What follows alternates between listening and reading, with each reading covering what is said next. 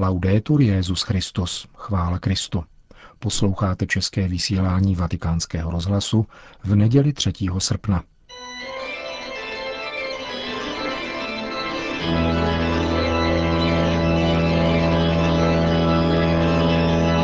Církev a svět, náš nedělní komentář.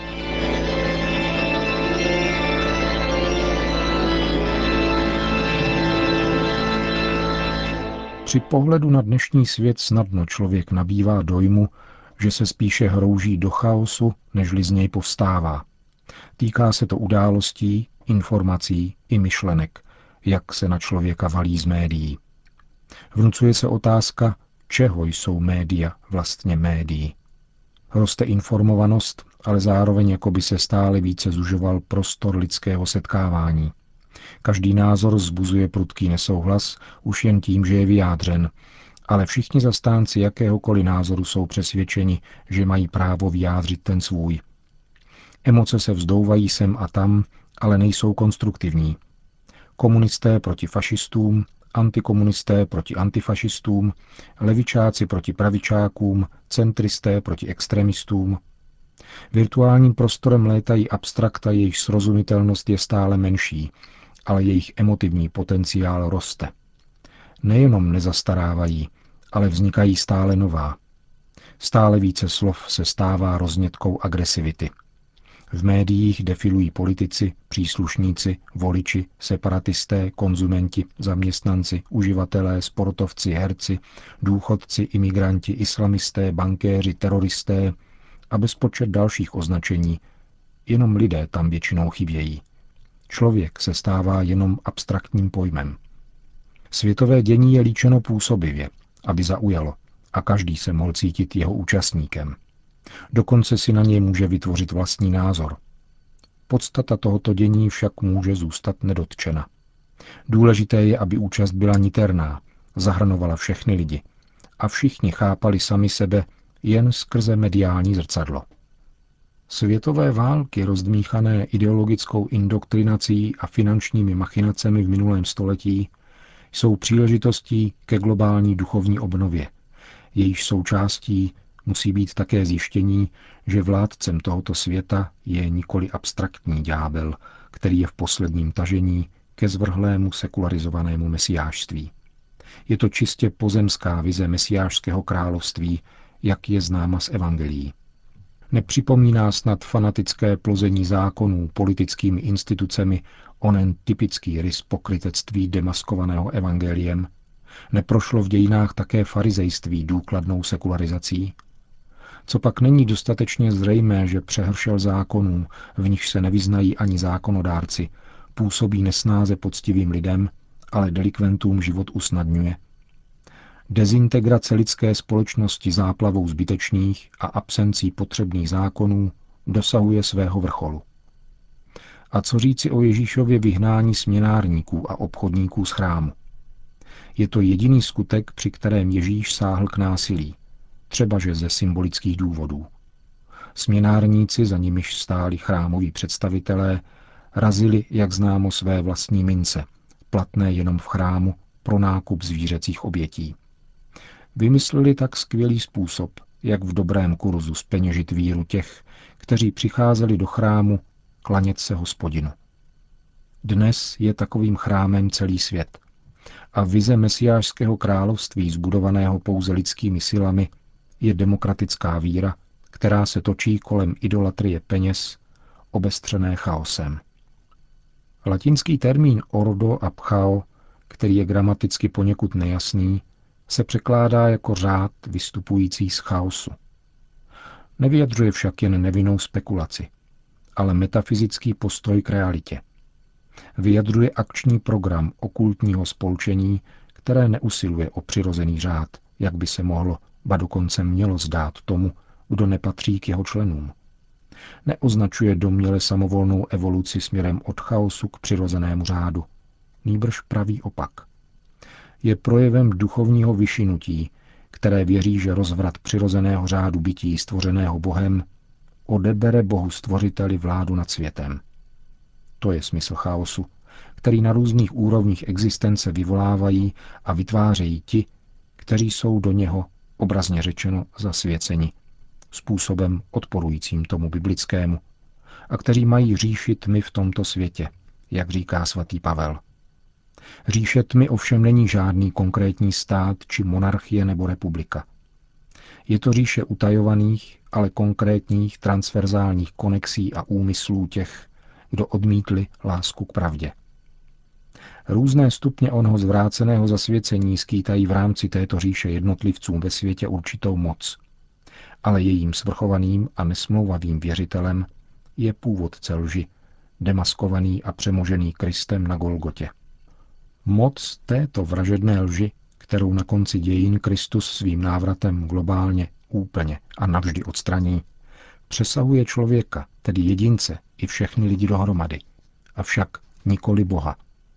Stvoření mezi tím pod vedením božím spěje ke svému dovršení, třeba že lidstvo je nuceno nést zároveň také důsledky akceptace oné vražedné lži, tedy prvotního hříchu, stojícího na počátku dějin.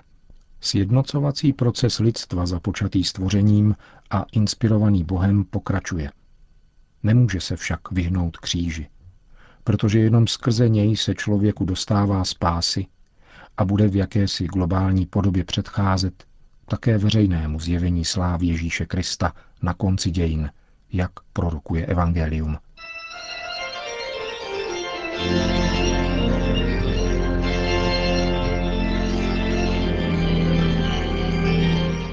byl náš komentář Církev a svět.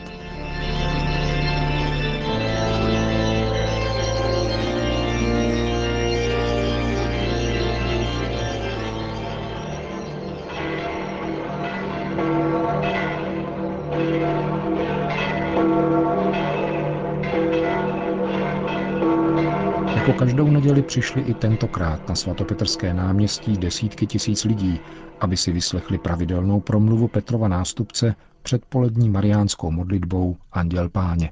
Cari fratelli e sorelle, buongiorno. Dobrý den, drazí bratři a sestry. In questa domenica il Vangelo ci presenta il miracolo della moltiplicazione dei pani e dei pesci. Tuto neděli nám Evangelium prezentuje zázrak rozmnožení chlebů a ryb. Ježíš jej vykonal u břehů Galilejského jezera, na odlehlém místě, kam se vydal se svými učedníky poté, co se dozvěděli o smrti Jana Křtitele. Spolu s nimi však odešla spousta lidí a Ježíš, jakmile je uviděl, bylo mu jich líto a uzdravoval až do večera jejich nemocné. Učedníci znepokojení pokročilou hodinou mu navrhli, aby se rozloučil se zástupy, které by se tak mohly rozejít do vesnic a koupit si něco k jídlu. Ježíš však pokojně odpověděl, vy jim dejte jíst. Nechal si přinést pět chlebů a dvě ryby, požehnal je, začal lámat a rozdávat učedníkům, kteří roznášeli chléb lidem.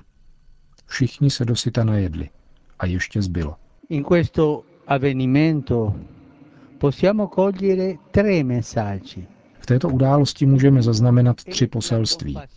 Prvním je soucit. Uprostřed zástupu, který obklopuje Ježíše a tak říkajíc mu nedá pokoje, nereaguje Ježíš podrážděně. Neříká, už se mi ti lidé protiví. Nikoli. Je mu jich líto, protože ví, že ji nehledají ze zvědavosti, ale potřebují jej. Avšak pozor, Soucit, který zakouší Ježíš, není pouhou útrpností. Je něčím víc. Je soucitem, čili stotožněním se s utrpením druhých do té míry, že jej bere na sebe. Takový je Ježíš. Trpí spolu s námi. Trpí s námi, trpí pro nás. A znamením tohoto soucitu jsou četná uzdravení, která vykonal. Ježíš nás učí, abychom potřebám chudých dávali přednost před těmi svými – naše, byť legitimní požadavky, nebudou nikdy tak urgentní jako požadavky těch, kteří jsou v nouzi a kterým se nedostává to, co je nutné k životu. Často mluvíme o chudých, ale když tak mluvíme, opravdu pocitujeme, že onen muž, žena či děti nemají to, co je k životu nezbytné, že nemají co jíst, do čeho se obléci, chybí jim léky, děti nemají možnost jít do školy, proto naše požadavky, ač legitimní, nikdy nebudou tak urgentní jako požadavky těch, kterým chybí, co je nutné k životu. Druhým poselstvím je sdílení. První je soucit, který zakoušel Ježíš a sdílení. Je užitečné porovnat reakci učedníků vzhledem k unaveným a hladovým lidem a Ježíšovu reakci. Jsou odlišné. Učedníci si myslí, že bude lépe poslat je pryč, aby si mohli opatřit jídlo. Ježíš však říká, dejte jim najíst vy. Dvě odlišné reakce, které odrážejí dvě protichůdné logiky. Učedníci usuzují světsky, tedy každý se má postarat sám o sebe. Jako by říkali, zařiďte se sami. Ježíš usuzuje boží logikou, která spočívá ve sdílení.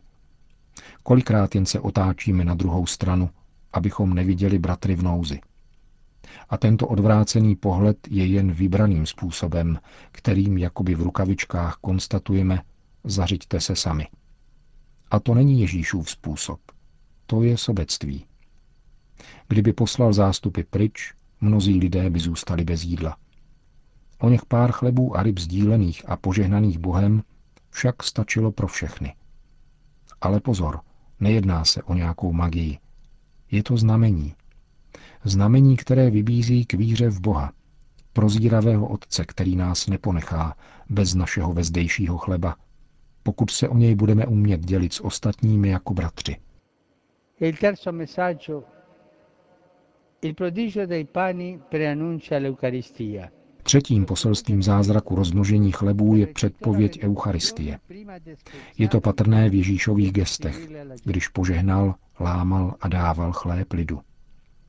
Stejné gesto Ježíš vykonal při poslední večeři, kdy ustanovil věčnou památku své výkupné oběti.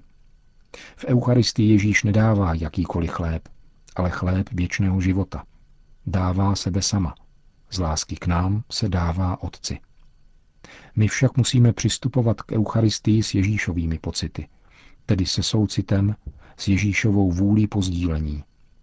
Kdo přistupuje k Eucharistii, aniž by soucítil a sdílel se s potřebnými, nebude za dobře s Ježíšem. Compassione, condivisione, Eucaristia. Questo è il cammino che Gesù ci indica in questo Vangelo. Soucit, sdílení, Eucharistie. To je cesta, kterou nám ukazuje Ježíš v tomto evangeliu.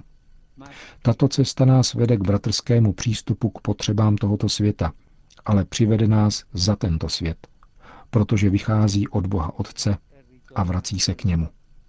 Pana Maria, Matka božské prozřetelnosti, kéž nás na této cestě provází. Končil papež František svoji nedělní promluvu. Po společné mariánské modlitbě Anděl Páně pak všem požehnal. Sit nomen Domini benedictum.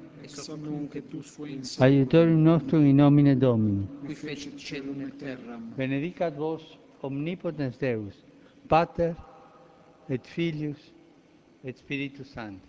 Amen.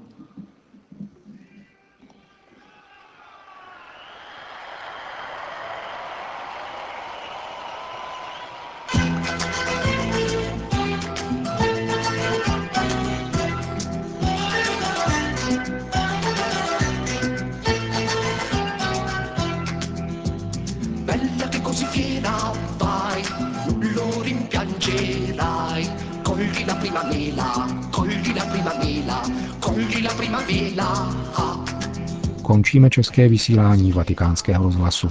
Chvála Kristu, laudetur Jezus Christus. Cogli la prima mela, cogli la prima mela, cogli la prima mela. Ah. Danzala la vita